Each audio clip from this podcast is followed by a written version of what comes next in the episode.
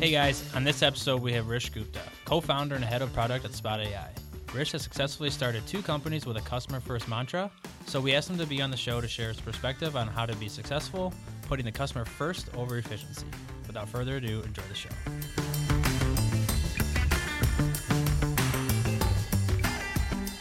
Hey everybody, welcome to Manufacturing Unscripted. I'm your host Matt Rawl.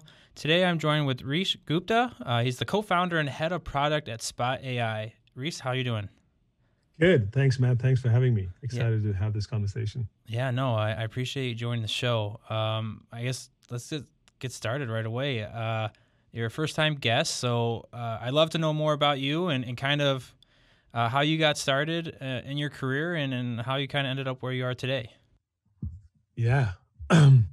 so um, I grew up, you know, I live in San Francisco right mm-hmm. now, but I grew up in India, in New Delhi, um, which and, and from a very young age, what excited me was, you know, just the idea of having my own thing or starting my own company and entrepreneurship in general. So I started my first company is when I was 22, 23, uh, out of India, which was a platform which connected students in colleges, uh, students and companies, kind of a LinkedIn slash uh, a job platform. It ended up becoming the largest in the country, and I sold it after five years and and with that i kind of decided to move to san francisco saying seeing all the technology action was happening in silicon valley.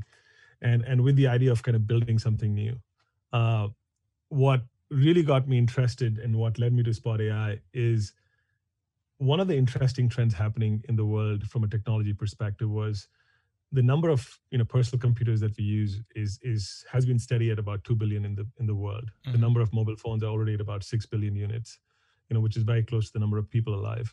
Uh, but the number of devices which was increasing at a phenomenal rate more than anything else was internet connected devices. So you know everybody has seen it in their homes in their cars. You know any factory setup manufacturing setup has getting more and more things connected to the cloud. And and so that was an opportunity which was like the number of internet connected devices is going to go from billions to hundreds of billions on the internet side of, uh, of things side of things. Yep so, which is where I got interested in that space. And as I dug deep, you know, we went deeper. One of the things that really stood out was videos because nothing gives a more complete picture of what's happening in physical operations than actually being able to see what's happening. And there were multiple trends, and we can kind of dig into that if you know if the conversation goes there, or why yeah.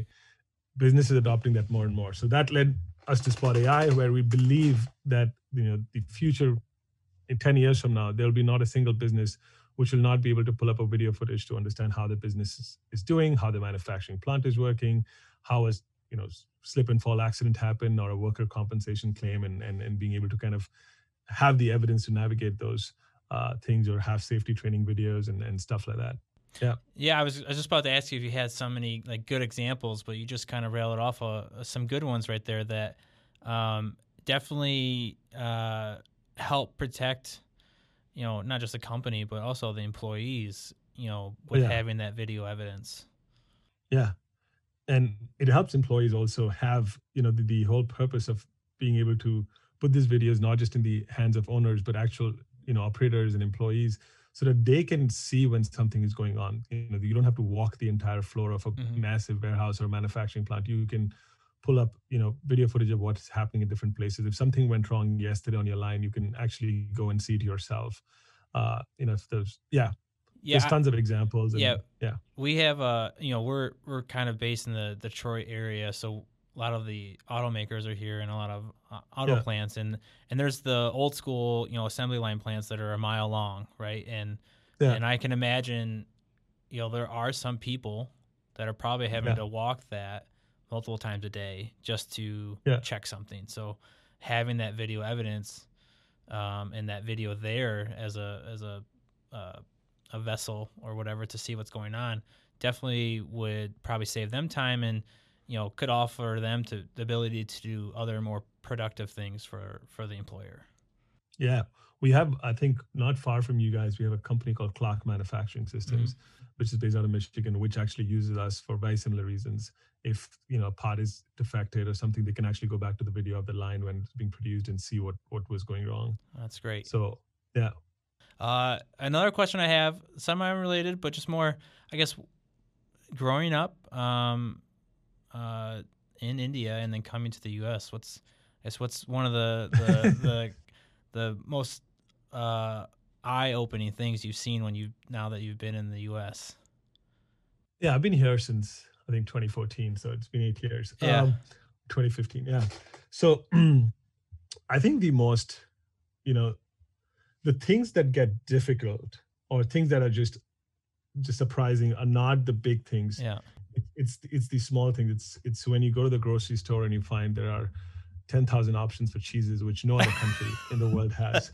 And you're like, how many milks do I need to choose from? And, and yeah. then you just stand in a grocery store for 10 minutes saying, how will I ever get through this? Yeah. We, and these simple things like that, which, which, or, you know, going to a restaurant, uh, you know, restaurant and, and mm-hmm. you, you, have different words in different parts of the world. Yeah. Like, for example, restrooms or bathrooms are really common as a word mm-hmm. in the US. In the British English, the word loo is really common. So I would sometimes find myself in restaurants asking, where's the loo? And they'll look at me as if I'm speaking a completely different language. So simple things like yeah. those, which are surprising. And the and, and I think on the business side, what's really interesting is uh, there is not like I've worked in Europe and I've worked in Asia. I think US provides a unique landscape where there's actually a massive set of you know huge country which operates even though you know we have this political divide and all this stuff but operates on pretty much common principles so you can mm-hmm. have a mcdonald's open in one part of the country and then slowly very quickly expand to the entire country and you can have you know common retail outlets and burger chains which is almost impossible like a german but chain does not go to switzerland and and yeah. vice versa and same thing in asia so it, yeah. it's pretty fascinating the landscape that yeah. us provides to build yeah it's it's funny that you mentioned cheese because you say all the different types of cheese and i it, it's funny because we have things in the cheese aisle that are technically not cheese that we sell as cheese you know and so so yeah, I guess it's it's not something that you know I've been in the U.S. my whole life. You know, I, I have traveled outside, but I don't think you see those types of things like subtleties, and unless you're like really yeah. living it. You know, yeah. I go yeah. places and I just think, oh, they don't have many cheese options just because maybe this is not a high uh, or populated space, so they just have select cheeses, which is like that in some parts of the U.S. But you know, it's probably that's all the cheese that they have because you know they're not yeah. they're not insane like like people in the U.S. Um, it's just more choices. Yep, yep. All right. Well, um, so I wanted to bring you on to talk about uh, how to operationalize customer first culture. Uh, I know you've, as you mentioned, you've been part of and founded a, a, a couple companies now, and and I'm sure you know both of them do tend to be geared towards making uh, the user or the, the, the customer life a yeah. little bit easier. And so it seems like you are kind of geared uh, towards that type of business. Um, yeah. And so, you know, you're a firm believer in the customer first mantra. Absolutely. Um, yeah. c- can you share more about how your philosophy of improving internal operation t- to help enhance the customer experience has helped your business thrive? Yeah, and I think the the you know customer first is something is is is one of those buzzwords which every company uses. Mm-hmm. so if if you know you go to most companies in the value system they'll have something which you know tells them how they want to add value to their end customer. Uh, the how or the mechanics of it is co- very often missing. Uh, and and over the years of kind of building these technology companies and, and being in customer first environments uh, and trying to cultivate them there are a few things that i've realized which helps the mechanics of it. The number one is whichever business team you're part of, whether you have the product and engineering teams or you have a customer sales team or you have a support team, whatever team, you know, an op- eh, team that you might be talking to, the the fundamental question you should pose to them as leaders or as as managers of those teams is how does our team add value to the customer? Like what are we doing which actually moves the needle for the customer? And how can we provide more value? and it's very different than how can i make more money out of the customer yep and and so if if if each team is constantly thinking about this question the way i frame it from a team is that the dollar that a customer is going to spend with us can we provide more value for the same dollar tomorrow and day after tomorrow and the next year and the next year and if there's a path for that then then we are a customer first company because mm-hmm. we're saying you spend the same amount of dollars how can i give you more for that yeah and if if the best companies in the world, if you see, give you more for the dollar every progressive year. Mm-hmm. They they make you know um, they improve the product and they, they keep making things better or cheaper or you know whether it's amazon or walmart yep. or whatever else. Uh, that's the number one question. And each team can articulate things. If you're a sales team you could think about how you can make the sales process easier the number of touch points easier. You can make oh the customers are normally looking for this information. Can we give them upfront? Can we put it on a website? Can like how is the customer getting value? And and how can i reduce uh, how can i increase that value? The the second is normally very often we build whatever you're building you build a great product you have a tool or a system that you're selling to another company uh, there is a certain friction that a customer has in either buying that product or using that product or min- maintaining that product. Uh, so the second question I always ask teams is to answer is like, what is the friction that the customer faces in getting the value that you're building for them, and other ways we can take off that friction. And you know, uh, like one of the you know biggest examples of to me and the simplest examples is going back to Amazon in 2004, they, that was the first time they implemented the single click checkout button. Yep. And back then, the biggest friction is I want to buy this product, but I have to enter all this information every time, whether it's my credit card information or my address. And by clicking that one click button, was it's a simple thing, but it phenomenally changed, reduced the number of steps a person had to do to do something mm-hmm. they wanted to get to.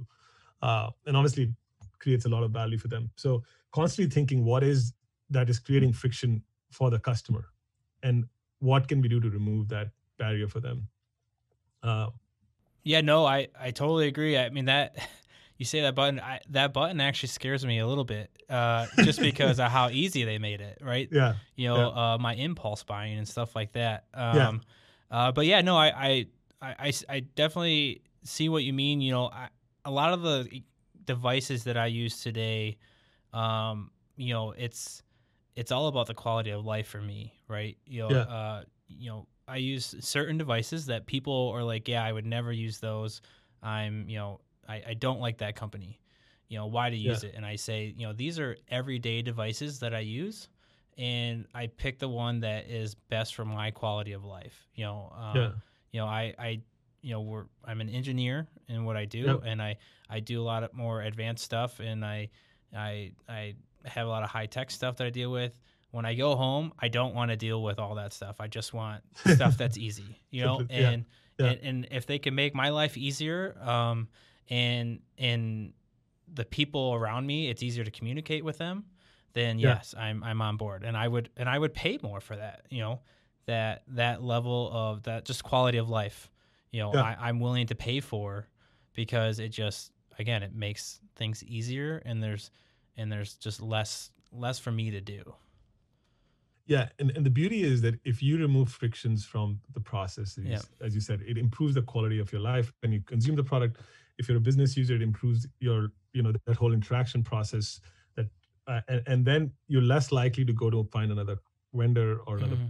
company to do business with because you're very happy. And if you go to another person you would see the frictions and those will scare you when you're like i'm actually pretty happy where i am because yeah. you know th- those points. And i think the fundamental as managers and people leading teams is you you have to start a lot of your meetings with these questions and and constantly asking like what is the best for the customer with these two lenses? Are we adding more value or are we removing more friction? And if either of those things are not true like is it this a really important thing that we should be building or doing? What what are uh, some of like the more common um, like hurdles that you see when you're trying to implement like this process to someone for let's say the first time?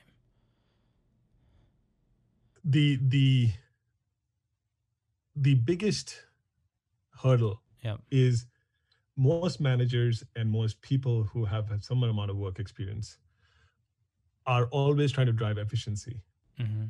and that's a very common theme that you're trying to be more productive or you're trying to make your teams do more and make your dollars go more internally and very often, the question of what will make it easier for the customer or what will remove friction seems an inefficient way of organizing your team or organizing your hours. And it's not obvious how you can drive efficiency and this both. And so you will get the initial pushbacks from the system if you're if you're already up walking into an existing company, existing set of you know culture and policies, uh, is that oh the way we do things is the most efficient way of doing things or it allows for certain efficiency and this disrupts that mm-hmm. this allow and and that's the biggest hurdle you fail when you start implementing these things the the beauty is that if you're able to kind of get past that hurdle you actually see that efficiency actually improves over a period of time after slightly going down in the beginning because you're changing the way you work because you realize that suddenly all departments and different set of people have a more common unified goal around the customer rather than their own efficiency or their own department and and okay. yeah and yeah so that is then able to organize teams and people around new goals and in a much more productive way uh, do you um, for those like first time uh, implementers um, yeah. how what type of strategies or or methods have you seen them use that have been successful?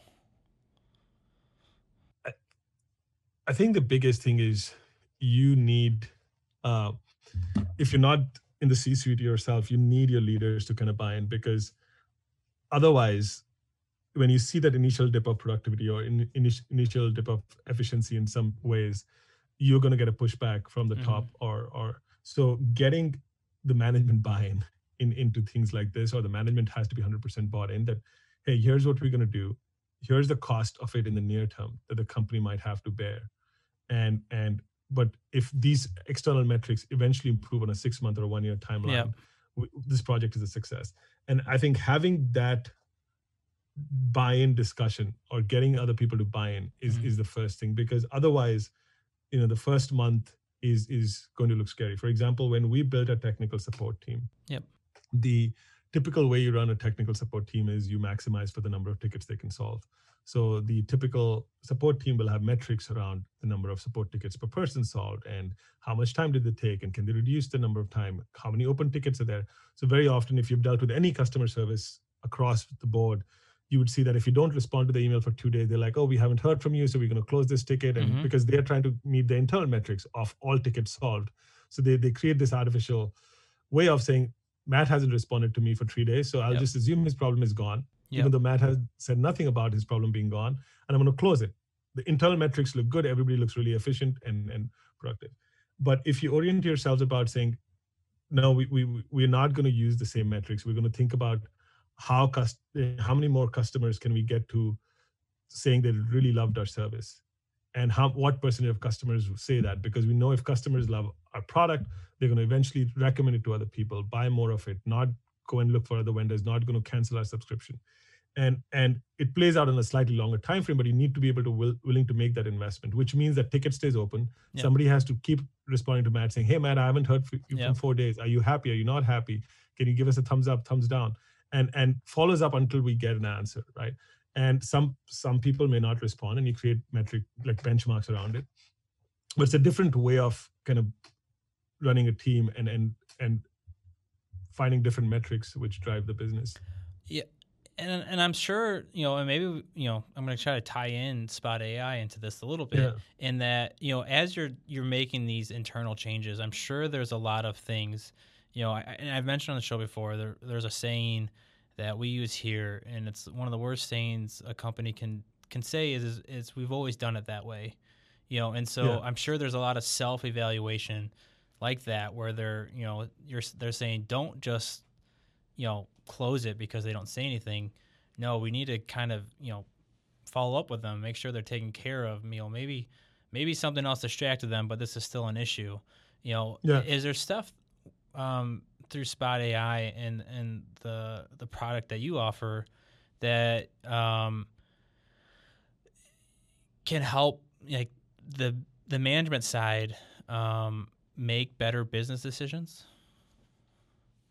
So one of the things that we do, which helps, you know, in in some regards with this is, yeah, uh, is there are a couple like there are a couple of things. One is your your frontline people who mm. talk to the customers, whether it's your salespeople or you have a support team or whatever you might have to to or sales engineers, whoever is talking to these these these uh, you know end customers, they hold the perception of like they, they hold the key to the perception of your company, and uh, if you can, like we allow for, especially if it's a retail environment or any environment where the cameras present, where the customers and the, and the person is interacting, we allow for those videos to be captured in a training format and actually give annotations and comments and threads, just like you would do on a Slack thread or a mm-hmm. Microsoft Teams thread, and but be able to tag and annotate real-time videos uh, so that you are able to point out what are the goods and the bads of of the this um,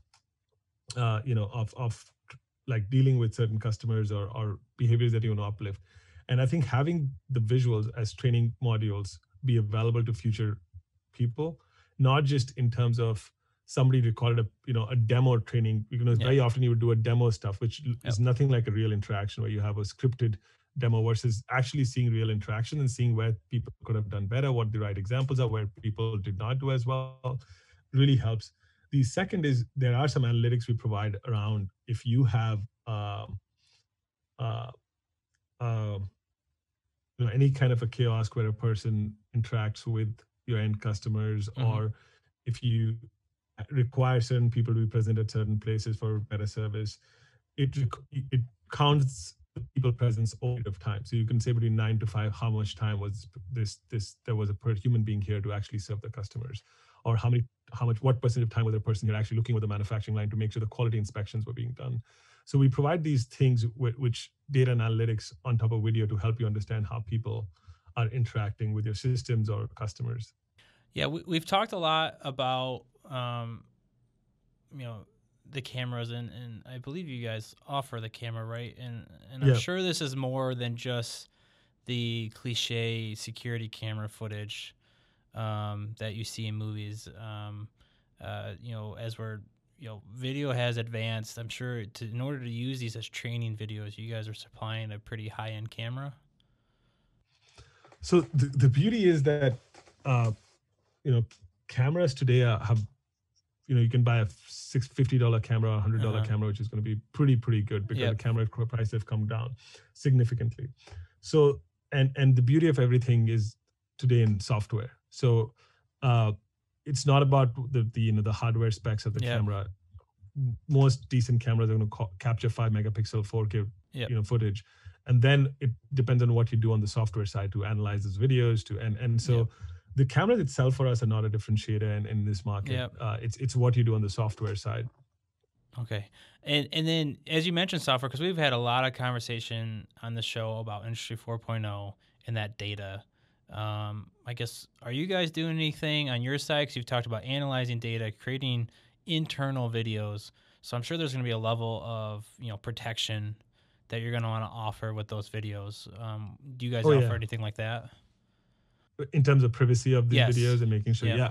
Oh, this is something that you know is is a big trend with videos. Mm-hmm. Is is how do you make sure that those are not getting leaked out? These are your videos of your entire manufacturing operations and your businesses and you know could have a lot of private information in there so one there's a bunch of things you know apart from encrypting the videos and the video tunnels to make sure that you know anybody who gets just access to the path is not able to just if he gets access to a raw file they're not just able to see it. They need the encryption keys.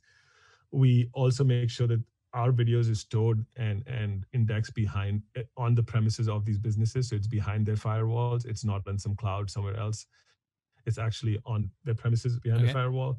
Third, we uh, very clearly, you know, use some of the some of the latest security kind of audits and security measures to make sure that everything from the way the video is getting stored, analyzed, indexed, is is is uh, basically secure and and not uh, uh, susceptible to external threats. And finally, um, we don't do certain things like facial recognition and yeah. other personal identifiable information. So you can't, for example, uh, go and search, you know, your photo and then be like, give me all the videos where Matt was just yeah. walking around my factory. And, and that was gonna be my last question before I kind of open it up to anything you want to talk about. Was is how do you fight that uh, that that tendency of people to kind of look at this and say it's a little too big brothery, you know, yeah. and and and and sell it as this is a tool to like improve efficiency and make it better for both the worker and the employer um, without yeah. it looking like I'm going to watch everything you're doing.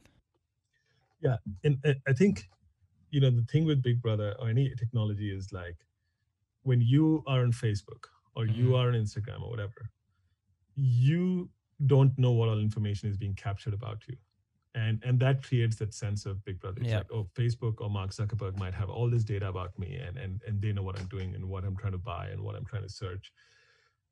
Uh, the way we have designed our system is we plug into your gmail suite or microsoft teams suite or whatever you know organizational email suite that you're using for managing your you, you know teams logins. And we give access to this to every every team member so we don't yep. charge per seat we don't do those things so everybody can get access to the videos and since everybody knows what exactly is being recorded and they have access to the videos on their phone they mm-hmm. know that what is where are the cameras what is being seen what actions are being taken it's it's not that a small set of people have access to this information yep. and the teams don't it's the we we basically work with our you know customers to make sure that that organizations are getting onboarded and everybody has access to teams and then we make sure that we don't build things like uh, you know facial recognition and other personal yeah. identifiable information for example we we're building something with license plates but we're not going to allow anybody to search like let's say half a license plate yep. and get the full number because then they can find your address and then they can yep. do other things it's like no they, they can't uh, so we got private information uh, away from we don't even like capture it we don't yeah. even store and, it and i think that's good too that you you open it up to everybody right because um, i think if everyone can see exactly what you're capturing and, and doing yeah. that they're more likely to to get on board and and kind of really embrace what you're trying to accomplish you know as the employer you know in that customer first mentality yeah i, I think with with you know kind of circling back to customer yeah. first mentality is you know to build a customer first organization one of the things you know once you've got the pillars of how do we add m- more value to customers and how do we keep reducing friction every year every quarter you have to also think about how do you make information accessible to all the people making decisions mm-hmm. if a small set of people are making decisions it's difficult for a small set of people to have all the customer context uh, so yeah, how do you make more and more information available to your last mile of your employee base is super critical. Yep. Um, well, well, Reese, uh, um, I don't want to take up too much of your time, but I do want to open up. Uh, is there um, anything you'd like to talk about more about, um, or, or, or want to mention about that customer first culture that seems like you know you've been very successful in implementing several times, or anything else about Spot AI that you wanted to uh, briefly discuss? I think on, on the customer first side, the the only last thing I would like to say is that it it is one of those things that once you start repeating again and again and you start building those muscles in every meeting and that's why i keep saying that it has to a lot of meetings have to start with how are we doing one of those two things for a customer adding more value what happens is when you're not in the room when the new team member joins when when a you know something in the plant is not going right mm-hmm. what are the key decisions to make every member of the team will make those decisions with those two lenses saying hey what's right for the customer? Yep.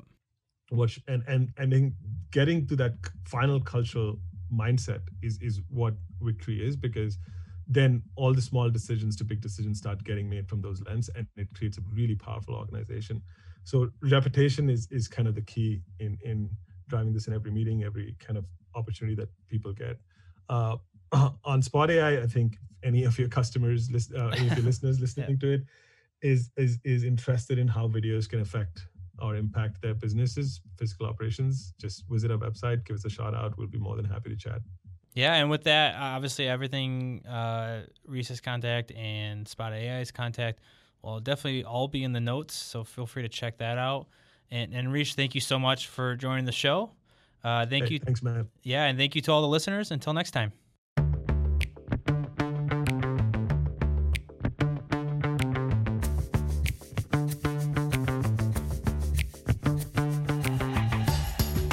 This podcast was brought to you by Promess Incorporated, hosted by Matthew Rawl, produced by myself, Lauren Rawl, mixed and edited by Ben Parsons. Please make sure to subscribe and rate this podcast.